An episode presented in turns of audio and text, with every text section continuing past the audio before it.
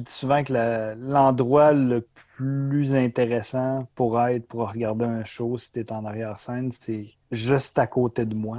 J'ai comme pas de filtre pendant le show. Je deviens super émotif. Je passe par toute la gamme d'émotions. Je suis vidé complètement d'énergie après un show. C'est sûr que c'est épuisant. Imaginez un match de lutte de A à Z sans y participer physiquement. C'est ça qui arrive à chaque gala à Michael Bisson. Salut, je m'appelle Tania Beaumont, je suis animatrice et chroniqueuse culturelle et j'aime la lutte. Bienvenue au 12e épisode du balado de la troisième corde. Normalement, j'utilise le nom des lutteurs, mais cette fois-ci, je parle beaucoup plus à Michael Bisson qu'à Michael Style.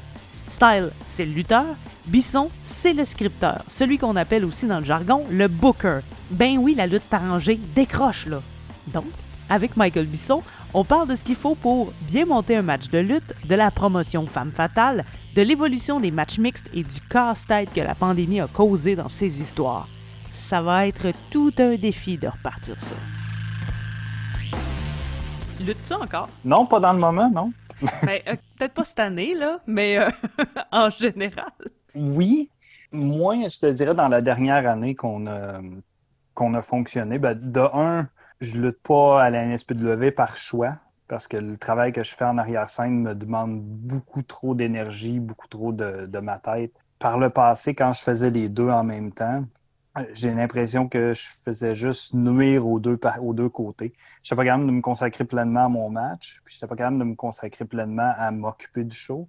Fait ce qui faisait que dans les deux cas, ça donnait pas quelque chose qui était à la hauteur de mes attentes. Puis ça faisait que j'étais vraiment désagréable aussi comme être humain euh, parce que j'avais le stress dans, le tapis complètement.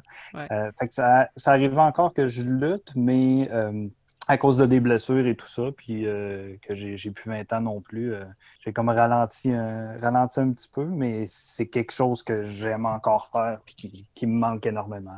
Et comment tu vis là, la pause obligatoire? Les premiers mois, c'était pas si pire. Le, plus dur dans les premiers mois, c'était de, voir tout ce qui était planifié, puis les, les conclusions des histoires, puis vers où on s'en allait, voir tout ça disparaître, puis ne sachant pas quand est-ce qu'on allait pouvoir recommencer.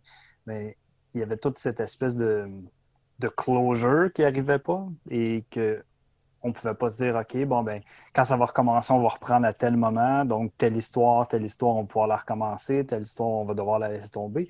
On on savait pas où que ça s'en allait, puis on le sait toujours pas, euh, d'ailleurs.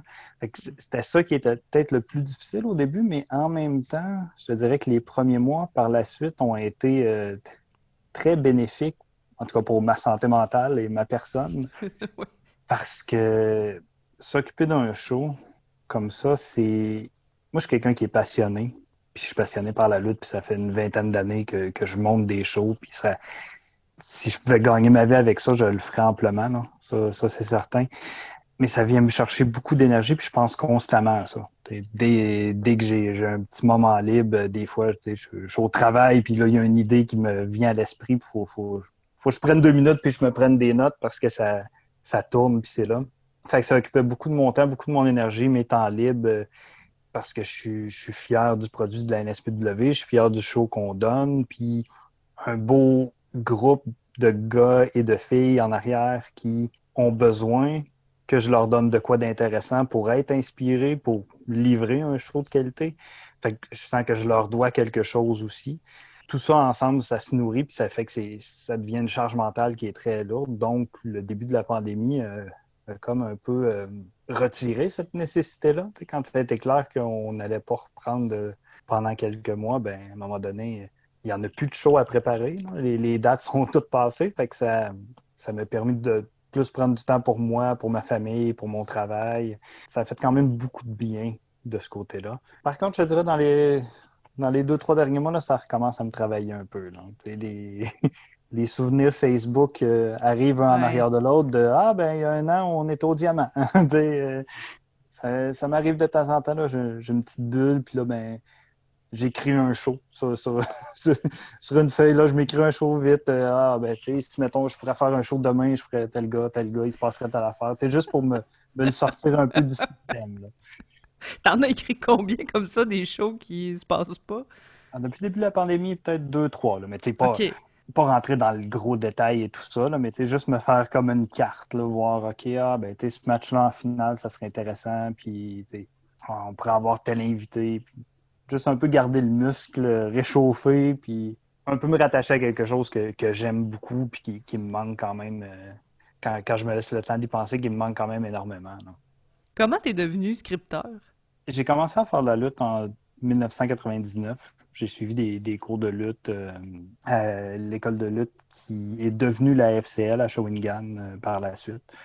C'était comme ma première introduction au, monde de la lutte. Mais entre ça et le moment où j'ai euh, scripté mon premier show qui est en février 2002, il y a deux choses qui m'ont comme préparé à ça un peu. je faisais beaucoup de lutte simulée sur Internet tu, te crées un personnage, puis on, allait sur des message boards, et là, on avait chacun nos personnages, on connaissait c'était quoi la carte du prochain événement, puis là, ben, les lutteurs qui s'affrontaient s'écrivaient un peu des, promos. Donc, euh, oui, j'ai des, euh, des, amis au secondaire qui faisaient ça.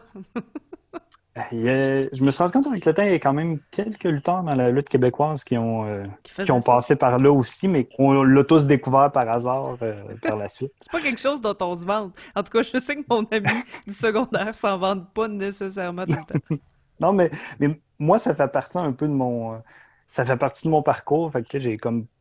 j'ai pas le choix d'en parler, mais, ben oui, ben Je, je regrette pas ce temps-là parce que ce qui est arrivé, c'est que à un certain moment donné, on m'a offert la possibilité de, m'occuper d'un des shows. Euh, et dans ce temps-là, comment ça fonctionnait, c'est que tu avais deux ou trois bookers et certains s'occupaient de, quelques matchs. Et la règle non écrite était que quand tu bookais un match pour euh, une promotion de lutte euh, simulée, qui était en fait de décrire complètement le match, parce que c'est tout du texte, tu étais censé faire gagner celui qui avait fait les meilleurs promos. Je trouvais ça plate. je trouvais ça prévisible, parce que dans la semaine, tout le monde voyait les, messages sur les message boards. Fait que tu avais toujours une idée, de, tu savais toujours un peu qui c'est qui allait gagner. Et puis là, ben, moi, j'avais plein d'idées, de scénarios et tout ça que je voulais monter. Fait que j'ai commencé à juste un peu faire à ma tête et à monter les shows avec les personnages et pour un peu leur offrir quelque chose, tu sais, ceux qui participaient, leur offrir un peu une surprise et tout ça pour les, les forcer à continuer à participer et pas toujours savoir à quoi s'attendre. Rendre ça un peu plus comme un, une intrigue. Et, à travers ça, j'ai ramassé quand même beaucoup, beaucoup d'idées. Quand je déménageais à Québec en, septembre 2001, j'ai commencé mes cours de lutte à la, à la CCW. En fait, j'ai recommencé à lutter après, presque que j'avais fait à Shawinigan. Euh, j'ai commencé les cours de lutte là et Kevin Martel, euh, aux alentours des mêmes temps, débutait un show d'élèves qui faisait le dimanche soir une fois par mois déjà, il s'occupait d'un show une fois par semaine, parce que dans ce temps-là, à Québec, c'était une fois par semaine, à tous les vendredis ou tous les samedis. Puis euh, moi, avec les, cours de lutte, je l'ai juste approché, puis je lui ai dit que s'il avait besoin d'aide pour s'occuper des shows, que je m'étais occupé d'une promotion de lutte simulée. Puis au début, c'est sûr, il m'a jugé.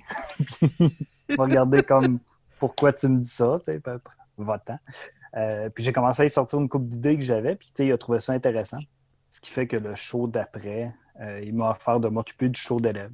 J'ai commencé à lutter vraiment activement et à m'occuper de des shows en même temps. Mon premier match officiel, mon deuxième match sur un show à Québec était sur un show que c'est moi qui s'occupais.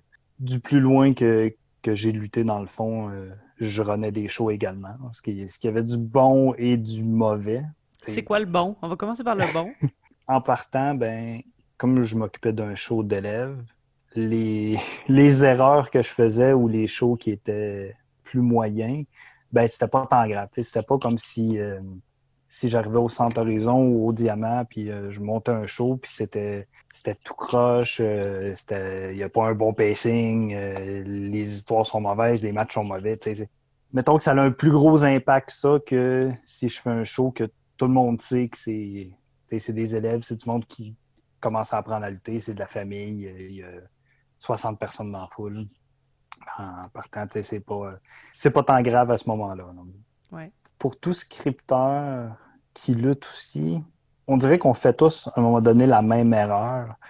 C'est que on réalise pas tout le temps notre place en tant que lutteur. Parce que c'est sûr qu'un lutteur est généralement celui qui connaît le mieux son personnage et a toujours des idées sur quoi faire avec son personnage et comment le présenter d'une manière favorable. C'est juste que au début, ben, je commençais à monter des shows, j'avais plein d'idées, mais je commençais à lutter, donc j'avais aussi plein d'idées sur ce que je voulais faire avec mon personnage. Dans les, ces premiers shows que j'ai fait là, j'avais tendance à me placer souvent dans des positions plus avantageuses que d'autres lutteurs qui étaient probablement meilleurs que moi et que la foule était probablement plus intéressée à voir que moi. C'est pas que j'étais mauvais. En fait, j'étais horrible au début quand j'ai commencé à lutter. Mais j'avais, j'avais déjà une aisance au micro, par contre. Là. plus que beaucoup de monde qui suivait les cours en même temps que moi. Puis ça, ça a comme teinté un peu mon jugement de c'est quoi le rôle que je devais avoir sur le show en tant que lutteur. Donc, j'ai fait beaucoup de finales quand j'aurais dû mettre l'accent sur d'autres lutteurs à ce moment-là. Mais ça a du bon parce que c'est justement, j'ai fait ces erreurs-là au début, ce qui m'ont permis par la suite, quand je me suis retrouvé dans des positions qui étaient beaucoup plus importantes, sur des plus gros shows, et si moi, ben, je me retrouvais à lutter à ce moment-là, ben, j'ai pas répété ces erreurs-là et j'utilisais plus les forces que j'avais pour faire avancer le show puis prendre d'autres lutteurs puis les mettre en avant. À quel moment tu as réalisé c'était quoi ta place? C'était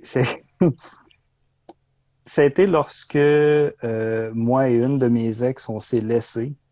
Euh, et euh, en allant récupérer des fichiers que j'avais dans son ordinateur, j'ai tombé sur une conversation entre elle et euh, un de mes meilleurs amis. Et les deux se sont parlaient justement du fait que je me mettais tout le temps en avant dans les shows. Non. Que. Non, c'était. C'était pas agréable, là, mais c'était un bon wake-up call de, de réaliser ça, puis de voir ça, puis ça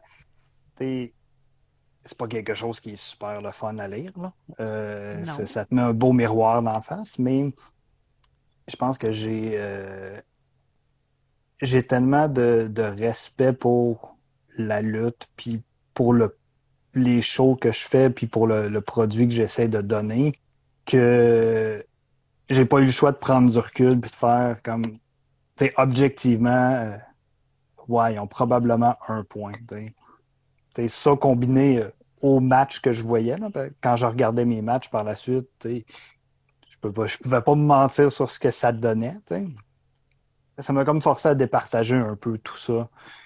Et puis à essayer de beaucoup plus miser sur le reste du show, puis de voir, OK, bon, ben, voici ce que moi je donne, voici mes lacunes, voici sur quoi je dois travailler.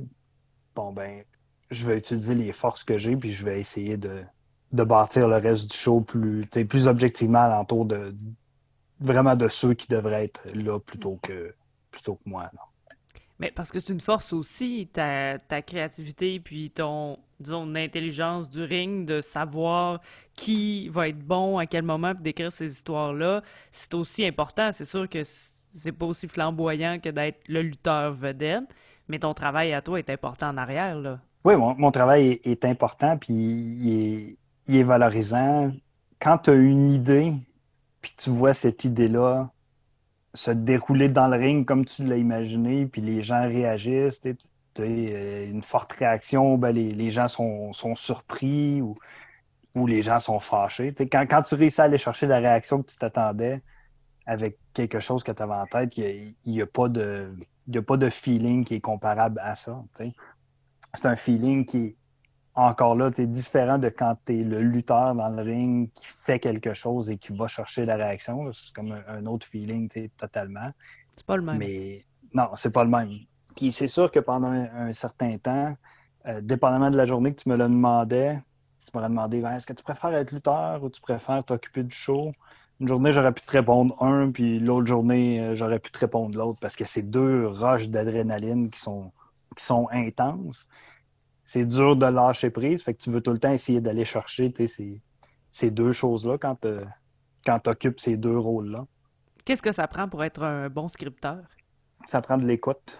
Définitivement. Faut, oui, il faut être créatif, il faut avoir, euh, faut avoir des bonnes idées, mais il faut être prêt à écouter les autres. écouter la, la, foule, porter attention pendant un show à ce qui fait réagir la foule, qu'est-ce qui, qu'est-ce qui les allume, si tout le monde est... bouge pas, réagit pas, applaudit pas, euh, eu pas, ben, c'est OK, non, ça ne fonctionne pas. Il faut être à l'écoute aussi de tous les autres lutteurs qui sont sur le show. Parce que autant que je peux avoir un paquet d'idées, je peux pas avoir toutes les idées.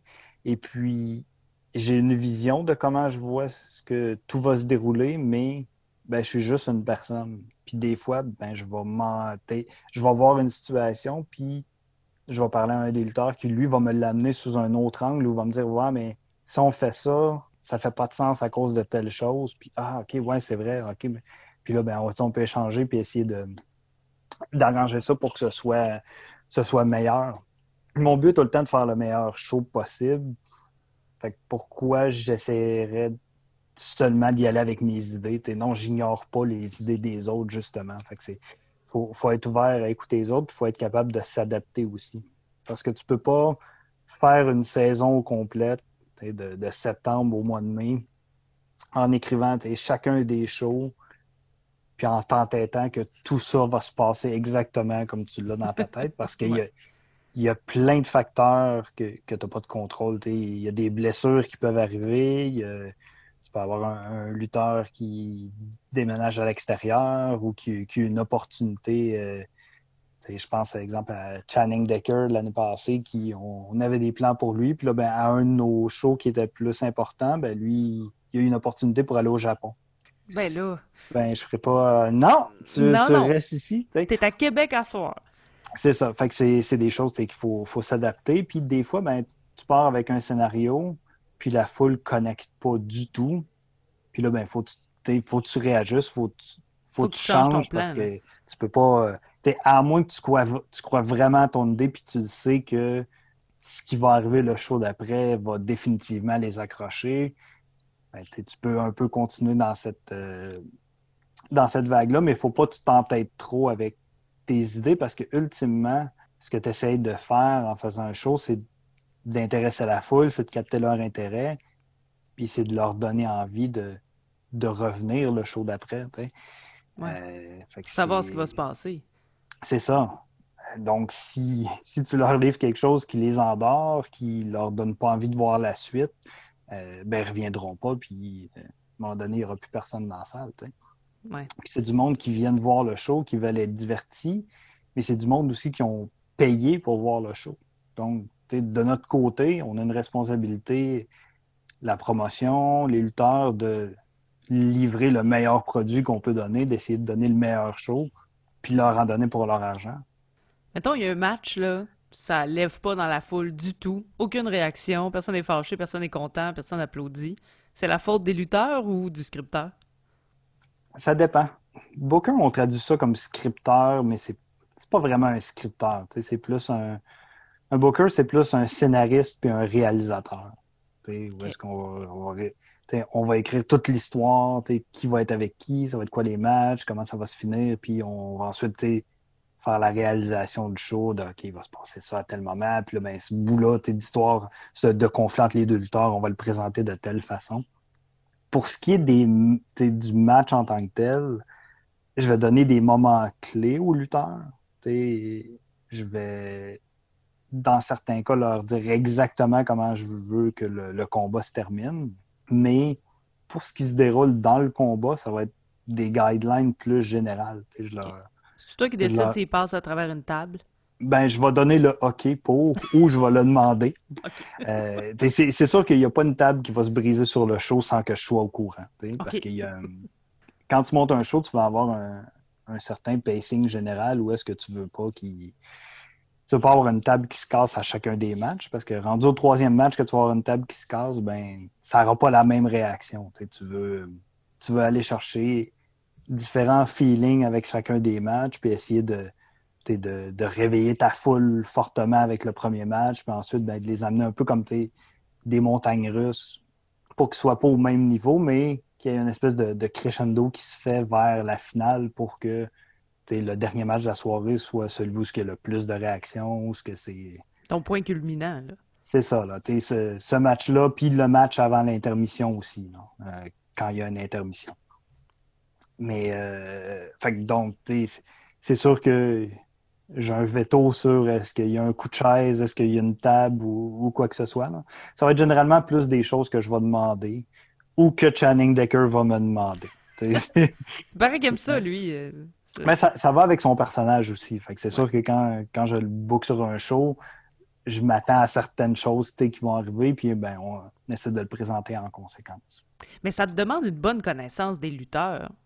Sinon, tu peux te tromper. C'est, faut mettre le personnage dans la, dans la bonne histoire. Oui. Ben, c'est sûr qu'en partant, on essaie d'utiliser le plus possible des, lutteurs sur le show qu'on connaît bien, ou qu'on est familier avec leur travail. Si un, lutteur de l'extérieur veut venir sur notre show, mais qu'on ne le connaît pas, on n'a pas vraiment rien vu de lui, c'est un exemple, un élève d'un lutteur qu'on a sur le show, ben souvent on va plus lui donner un match en pré-gala pour voir euh, un peu une genre d'audition, si tu veux, là, mm-hmm. voir qu'est-ce qu'il est capable de donner. Mais euh, oui, effectivement, pour le, show principal, il faut que je connaisse les forces de tout le monde, il faut que je connaisse leurs faiblesses, il faut que je sache est-ce que c'est quelqu'un qui est à l'aise au micro, est-ce que c'est quelqu'un qui n'est pas à l'aise au micro. Il faut définitivement que je connaisse les forces, mais aussi les faiblesses de chacun des lutteurs. Euh, euh, un gars comme, comme Tyson Dukes, qui est très axé sur la lutte technique, les soumissions, les frappes, c'est pas pas un gars que tu vas voir monter sur la troisième corde, qui ne fera pas un 450 comme Travis Toxic. Mm. Les, deux ensemble vont donner un excellent match, mais disons que je ne les mettrai pas les deux dans un match où le gagnant est le premier qui va faire euh, trois manœuvres de la troisième câble. Il faut, que je sache les, utiliser de la bonne façon aussi. Justement, Tyson Dukes, on a les Pillars à la NSPW, qui sont trois lutteurs de l'Ontario, qui sont trois gars que j'adore dans le ring qui ils ont, une crédibilité dans ce qu'ils font dans le ring, sont détestables, mais c'est trois anglophones. Donc, c'est sûr que je vais leur donner moins souvent le micro, vu qu'au Québec, c'est une foule qui est entièrement francophone. Ou ben, si je vais raison pour les haïr, là, entre guillemets. C'est ça. mais si je leur donne le micro, ça va être dans une situation où je le sais que ben, c'est pas tant important que la foule ne comprenne pas ce qu'ils ont à dire et le but, c'est simplement qu'ils se fassent détester. C'est ça, c'est une arme contre eux autres. C'est ça, mais je ne les mettrai pas dans une situation où le segment au micro entre eux et euh, leur adversaire, que c'est important que tu saches qu'est-ce qu'ils ont à dire des deux côtés. je ne tomberai pas dans les détails ultra importants de, de, ce qui est à être verbalisé au micro, parce que c'est sûr que ça va être impossible de retenir l'attention de la foule. Puis une partie de la foule ne comprendra pas ce qui se dit, puis les détails vont être perdus. Ce n'est pas, pas le même genre de chose que si j'ai un segment micro entre Matt Angel puis Marco Estrada, où est-ce que là, ben, la foule est pendue, suspendue aux lèvres de chacun des deux lutteurs, puis écoute chaque mot qui leur sort de la bouche, puis l'attention est complètement là. Tu parlais de la façon d'intégrer un nouveau lutteur quand c'est une recrue, mais au contraire, quand c'est euh, un invité international qui, qui, arrive, euh, qui est un lutteur expérimenté, là, on peut dire une, vedette, mettons. Là. Comment mm-hmm. tu travailles avec lui pour est-ce que c'est le même travail? Tu dis quand même ben c'est ça le match, c'est le même que ça se passe. Puis... Euh. C'est sûr de comment je l'intègre dans le show va dépendre de c'est qui le lutteur, si, si c'est quelqu'un qui peut être connu de la foule de Québec. Parce que, tu sais, en termes de lutteurs internationaux, tu vas avoir certains niveaux aussi. des lutteurs qui ont passé à la WWE, plus de chances d'être connus par notre foule que d'autres lutteurs qui ont fait seulement les circuits indépendants. On a une grosse partie de la foule à Québec, à la NSPW, qui, justement, sont des, des casual fans, si tu veux, qui vont juste connaître ce qui est en général connu dans les médias. Quand on va faire venir certains lutteurs qui sont plus seulement de la scène indépendante, vont pas tant les connaître et vont pas réagir non plus de la même façon quand ils vont les voir, mais généralement, à, la fin du match, c'est quand ils ont vu en action, c'est différent. Mais pour ce qui est de comment je les intègre au gala, ben, c'est un peu le même fonctionnement, à part que ils vont souvent être moins impliqués dans une histoire, vu que les invités sont souvent là pour un seul match. Donc, dépendamment de, l'intention du match, ben, je, vais, avoir une approche qui est un peu différente. Si je pense à un, lutteur comme euh, Simon Gooch, qui est, venu au mois de mars, qui est un qui a lutté un petit peu à la WWE, mais euh, qui fait surtout des, le circuit indépendant, la MLW présentement. Lui était là simplement comme dans le but de nous aider à mettre en avant-plan euh, Aiden Prince, qui est un, un lutteur qui fait beaucoup de haute voltige puis qui est ultra talentueux. C'est un peu donné comme un genre de seal of approval de lui, lui donner un match contre quelqu'un d'établi puis de lui donner la victoire. Puis c'est comme ça que ça a été présenté à l'autre. Aiden Prince, c'est un lutteur qu'on est, qui est en train de, de monter dans les rangs. Il, il affronte le champion euh, pour la ceinture junior heavyweight. Fait que, on veut un match compétitif, puis on veut que ça se termine avec lui qui remporte le match. pas, une grosse histoire en arrière de ça, c'est plus ça sert à donner une opposition différente à ce lutteur-là. Puis c'est comme ça que ça y a été expliqué. Mais tu as d'autres situations où est-ce que, comme on avait euh, The Kingdom, qui sont venus à la NSPW, qui étaient trois lutteurs de Ring of Honor, puis qui est un trio. Et ils ont affronté euh, Untouchable. Donc Marco Estrada, Matt Angel et euh, Travis Toxic. Donc c'était un 3 contre 3. Mais eux, comme il y avait une grosse histoire en cours avec Untouchable et, euh, et Mabel Farrell et tout ça, ben eux, comment je leur ai présenté le match avec la fin, j'avais un, angle avec Mabel Farrell qui se levait de la table d'annonceur et tout ça il est heureux de participer à un angle avec des lutteurs puis de faire avancer une storyline que nous autres, on avait à travers ça, tout en livrant un, gros match. Là, tu parlais des Untouchables. Il y avait une grosse histoire avec eux avant que tout, euh, tout finisse abruptement, tout s'arrête. Qu'est-ce que tu fais avec cette histoire-là et, toutes les autres qui sont en suspens? Maintenant que tu sais là, que, ben, que ça fait un an là, puis qu'on ne reprendra pas demain. Euh, c'est tellement mon plus gros regret, la, la fin abrupte de, de cette histoire-là. Où est-ce que ça s'en venait? Parce que déjà, la formation d'Untouchable, quand c'est arrivé, tout le monde était surpris. Personne n'a vu, vu venir ça. Puis les trois ont tellement une belle chimie ensemble en tant que groupe que ensuite de les mettre tous un contre l'autre, de les opposer un à l'autre, qu'il y ait tous une raison vraiment de s'en vouloir puis de jouer avec la dynamique, qui sont une famille, mais qui sont en colère l'un après l'autre, puis de OK, est-ce que ça va briser, est-ce que ça va pas briser, puis vers quoi ça, ça s'en venait, je trouvais ça super différent puis intéressant, puis ça sortait de, de ce qu'on faisait ailleurs sur le show, puis de s'en aller vers Golden Opportunity avec les trois dans un match pour la ceinture. Ça, c'était un exemple de.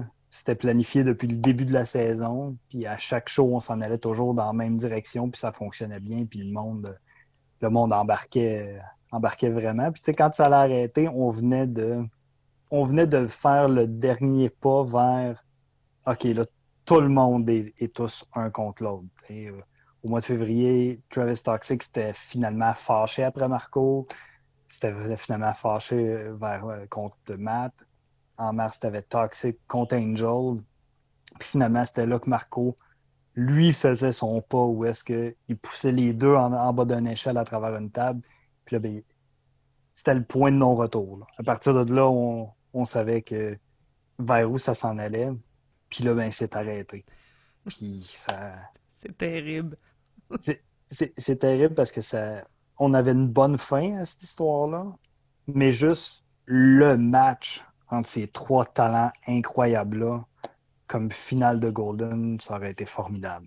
Qu'est-ce que je fais avec ça aujourd'hui? Mais euh, juste, ça aurait été la première fois qu'ils se battent euh, euh, les trois contre?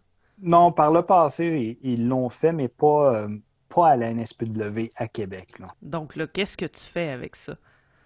Honnêtement, tant qu'on ne saura pas quand est-ce qu'on peut recommencer, puis dans quelle capacité qu'on peut recommencer, c'est dur de, c'est dur de savoir ce que je veux faire. Il y a une partie de moi qui veut pas laisser tomber à la limite ce match-là, mais. Mais quand ça fait un an plus tard, tu dis l'eau a coulé sous les ponts. Quoique, même si on dit que l'eau a coulé sous les ponts, j'ai l'impression que le personnage sont tellement forts, puis Marco est tellement, est tellement obsédé par sa ceinture que ça, ça peut se réveiller euh, avec une flamèche, puis à la limite que le match soit fait, mais ça n'aura pas le même euh, ça pas le même build-up puis la même tension que si ça avait été fait quand ça devait l'avoir l'être. Fait que c'est sûr que dans la mesure du possible, j'aimerais ça, refaire ce match-là. Mais si en même temps on, quand on reprend un semblant de vie normale, on doit faire des galas devant 50 personnes maximum pendant quelques mois.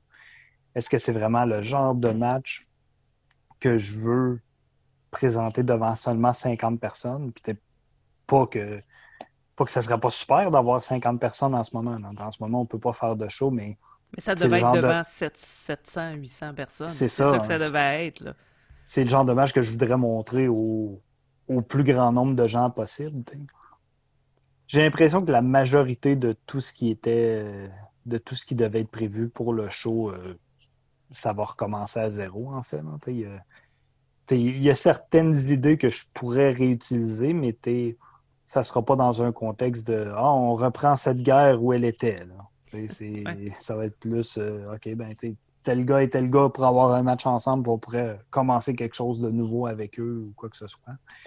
Euh, en même temps, tout le contexte de la pandémie, des lutteurs qui ont été loin l'un de l'autre, ça va aussi ouvrir un paquet d'opportunités et de possibilités de, de brouiller un peu les cartes, d'amener certains lutteurs qui vont peut-être être dans un, rôle complètement différent. Peut-être quelqu'un qui, avant tout ça, était euh, un méchant, pourrait revenir comme un gentil dans un autre scénario.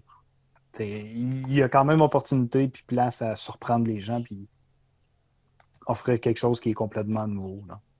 J'aimerais ça qu'on parle de Femme fatale. Oui, j'aimerais ça qu'on en parle aussi.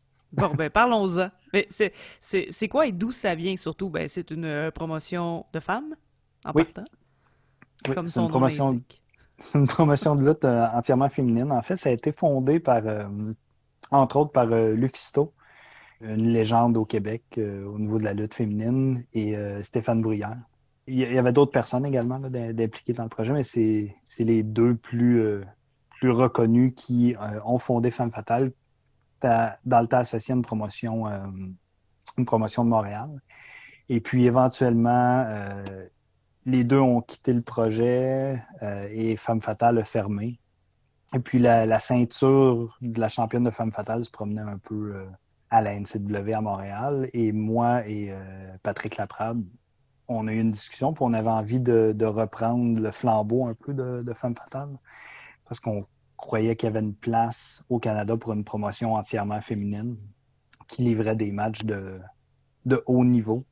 On a regardé les différentes possibilités, puis le meilleur scénario qui s'offrait à nous, parce qu'on voulait offrir un produit qui était, euh, qui était un peu différent de ce qu'on voyait présentement au Québec. On voulait pas seulement avoir des lutteuses québécoises, on voulait avoir des lutteuses des États-Unis, d'Ontario. On voulait offrir vraiment un produit qui, qui était diversifié de tout ce qui était disponible sur le marché, mais on voulait quelque chose qui, qui était vraiment haut en, termes de qualité.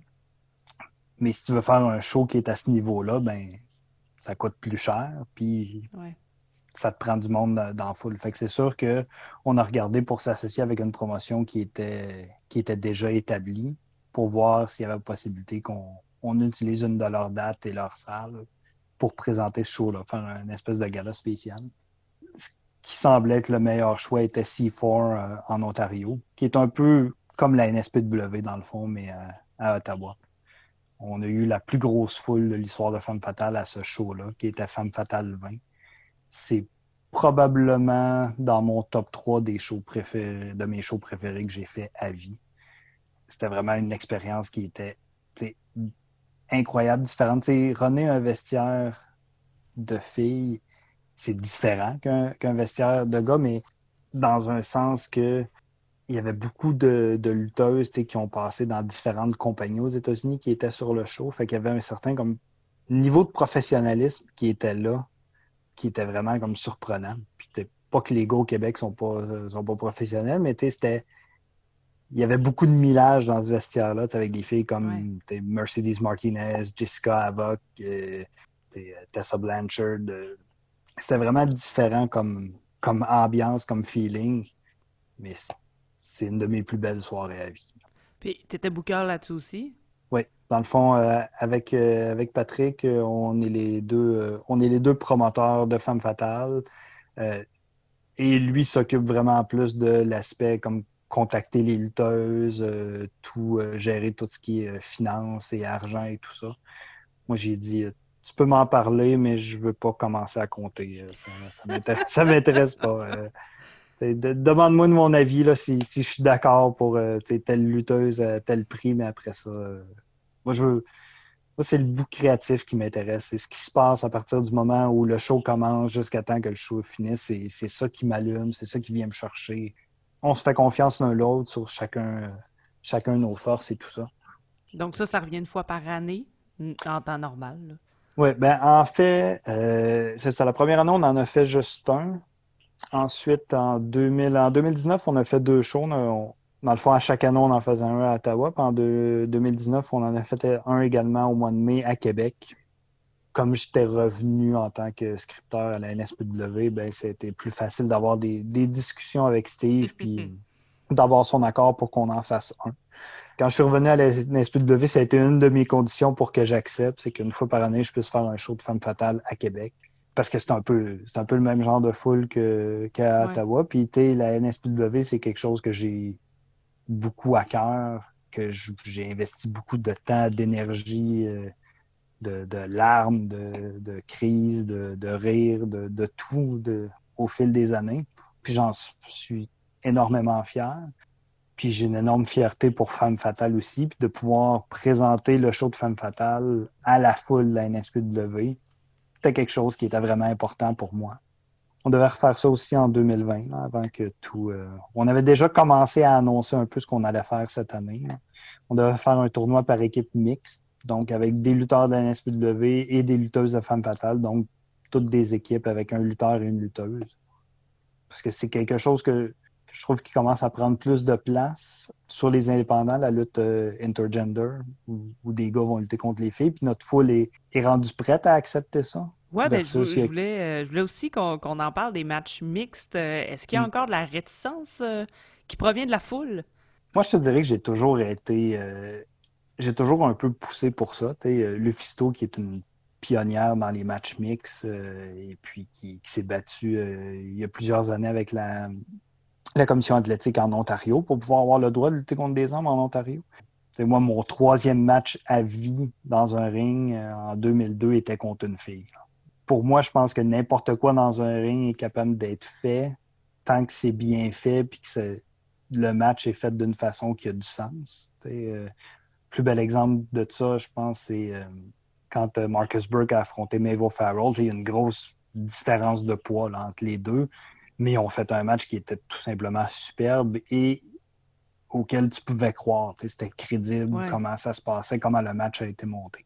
Il, a fallu qu'elle il a fallu qu'elle encaisse des coups puis qu'elle travaille fort pour se relever. Puis il a fallu qu'elle travaille tout l'aspect de faire croire à la foule que, OK, elle souffre, mais elle n'abandonnera pas. Fait que tu vas, tu vas faire ressortir une autre partie du caractère du personnage à ce moment-là qui n'est pas tant euh, l'habileté, mais plus euh, la résilience, puis la, ténacité et tout ça.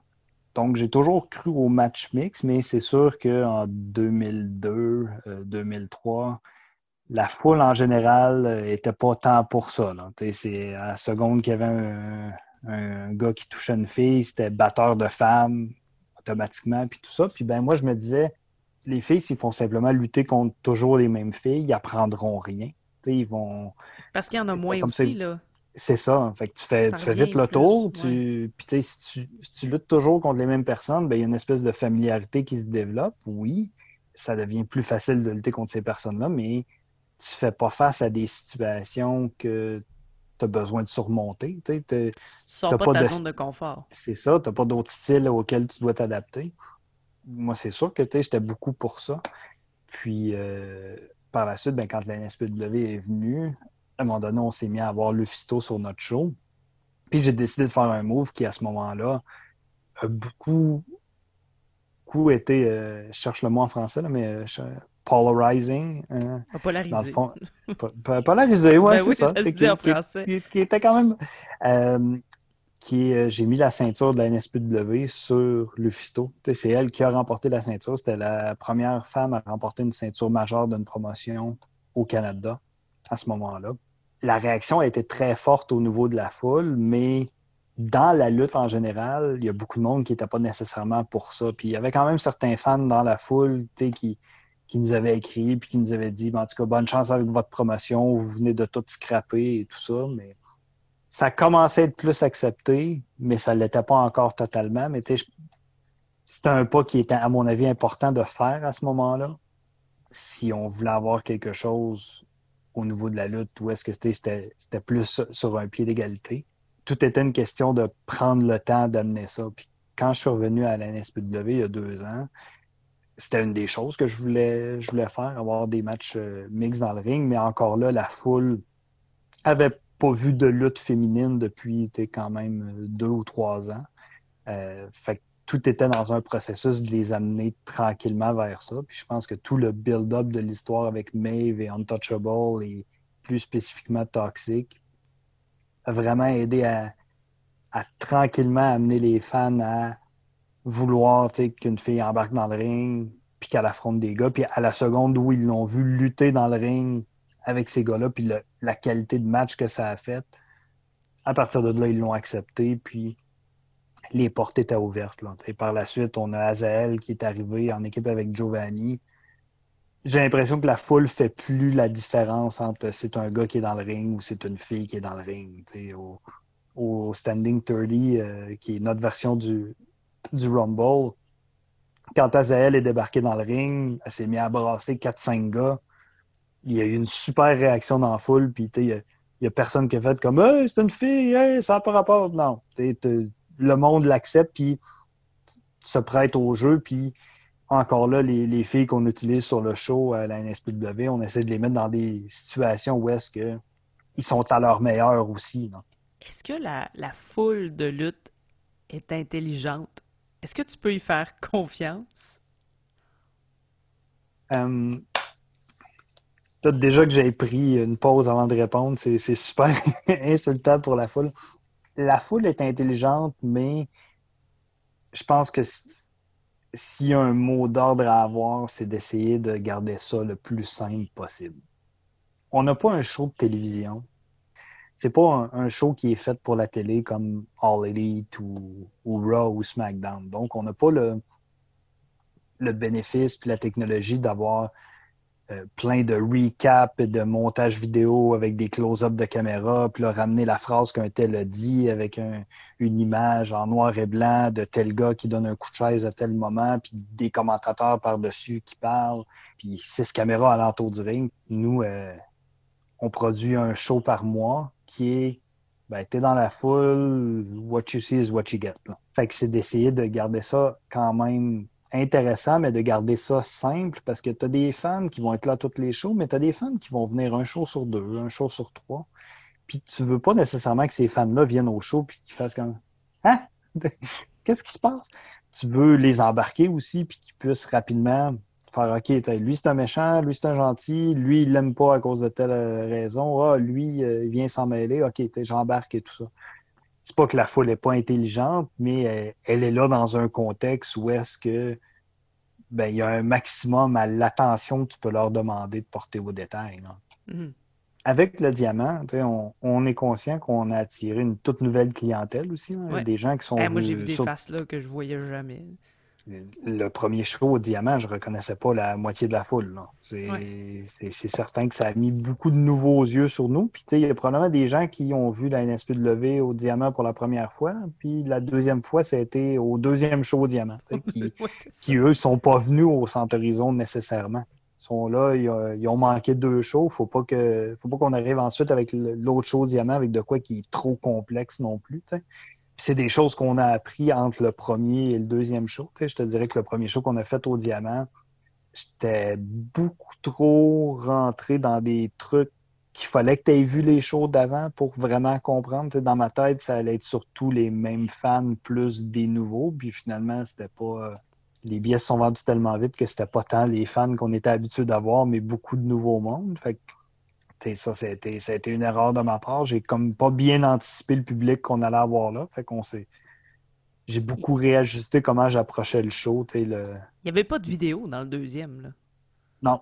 J'ai utilisé le même format pour le premier show au Diamant que ce qu'on faisait au Centre Horizon, c'est-à-dire d'avoir une, une partie VIP avec deux matchs, puis ensuite ben, d'avoir une pause, puis un peu avant que le show commence, de présenter les vidéos qui ont sorti sur Internet au cours du dernier mois pour un peu rafraîchir la mémoire du monde, puis ensuite ben, commencer le, show. Mais le, le diamant, puis les gens qui s'occupent du diamant, c'est une organisation qui est habituée de faire du théâtre.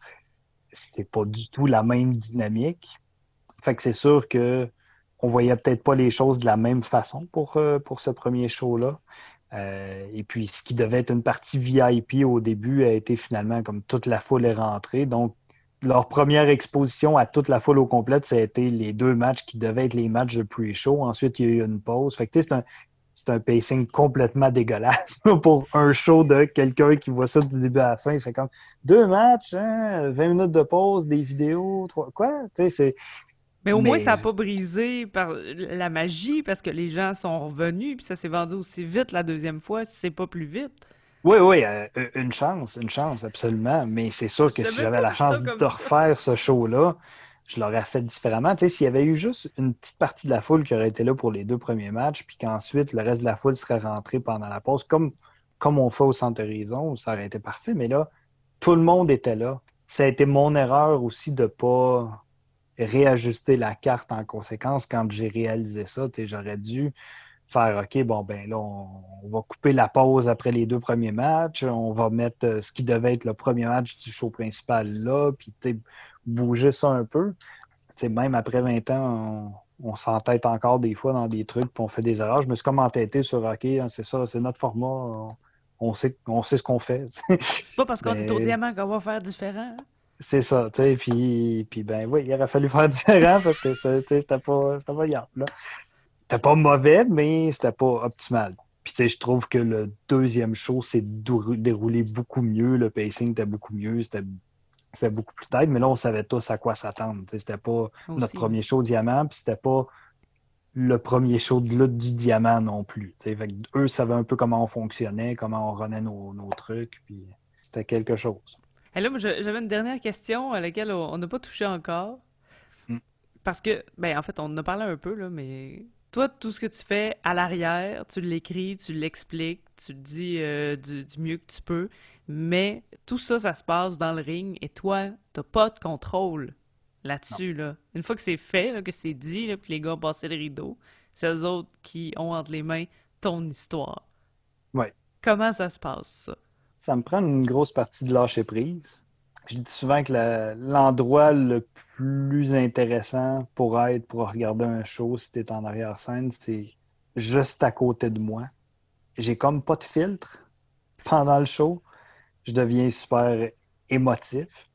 Toutes mes réactions sont super exagérées. Il y, a un coup dans le ring qui rentre trop. Euh, je réagis quasiment plus fort que quelqu'un qui est en première rangée qui l'a vu. Il y a quelque chose qui se passe que, je voulais vraiment qu'il se passe. Puis j'ai le grand sourire euh, d'en face, mais s'il y a quelque chose qui ne fonctionne pas comme je voudrais que ça arrive, les sacs sortent, euh, j'ai une mauvaise humeur. Euh, je passe par toute la gamme d'émotions. Je suis vidé complètement d'énergie après un show. Parce que le show que je présente, c'est comme c'est quelque chose qui me renaît dans la tête pendant des semaines et des mois. Ou est-ce que ben, trois mois avant, j'ai un peu une idée de OK, ce show-là va finir avec ça, puis j'ai des petites parties du show que j'ai en tête, puis plus on se rapproche, plus je mets les restes de morceaux de casse-tête. Puis dans la semaine avant le show, euh, je, peux changer des trucs comme l'ordre des matchs à peu près 20 fois. Là. Euh, ou est-ce que j'essaie de trouver l'ordre optimal? De... je me l'approprie. C'est mon bébé qui est dans le ring à ce moment-là, quand les gars sont là et qui, qui viennent livrer. J'ai énormément confiance en eux, mais quand ça se passe pas comme je le voudrais dans le ring, j'ai plus de contrôle. Là. Je peux pas. Euh, mon seul contrôle est de dire au DJ, OK, coupe la tonne plus vite, euh, pars la tonne plus vite ou, quoi que ce soit. C'est pas c'est pas tout le temps évident. Le, soir du show, c'est. Je m'ennuie du rush d'adrénaline qui vient avec, puis du, fun, puis de, voir le show, mais je m'ennuie pas de gérer tous les imprévus de, la journée même d'un spectacle. Absolument pas. Est-ce que tu penses que ton rôle est reconnu à sa juste valeur? Oui, mais non. Je pense que pour ceux qui font partie du show, oui, absolument. Euh, en fait, ceux qui ont déjà fait ce que je fais le, reconnaissent. Il y a beaucoup de monde peut-être qui gratifie pas ce rôle-là autant peut-être qu'ils devraient, mais simplement parce qu'ils n'ont pas conscience de tout ce que ça demande. Puis en même temps, c'est correct. Je veux dire, les gens qui viennent voir le show viennent voir un show de lutte, viennent voir les lutteurs se donner dans le ring, puis ils savent pas nécessairement comment tout ça fonctionne en arrière-scène. Fait peuvent pas nécessairement donner l'appréciation nécessaire qui irait avec tout ça, simplement parce qu'ils n'ont pas conscience de tout ce que le rôle demande. Mais en même temps, on fait pas ça pour ça. Je fais, je fais pas.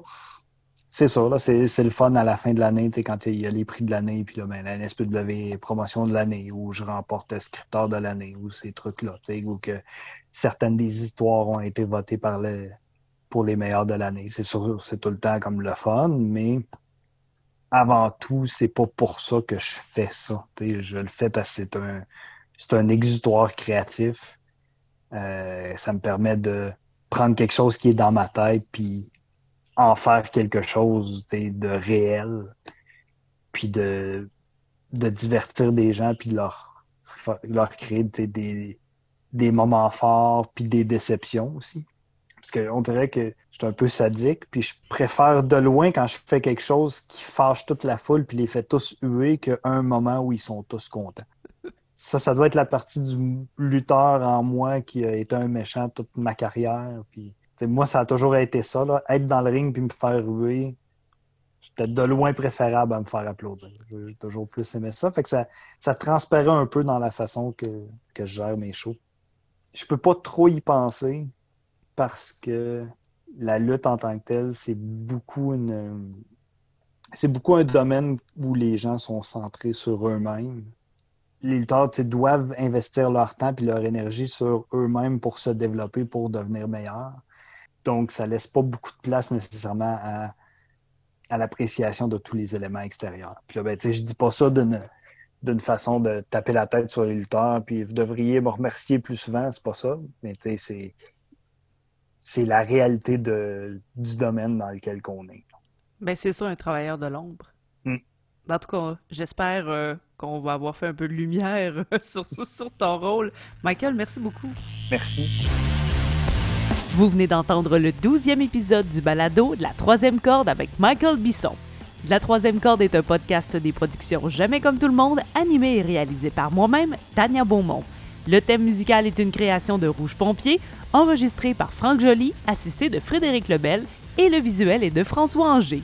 Abonnez-vous à la page Facebook du Balado et n'hésitez pas à nous donner 5 étoiles.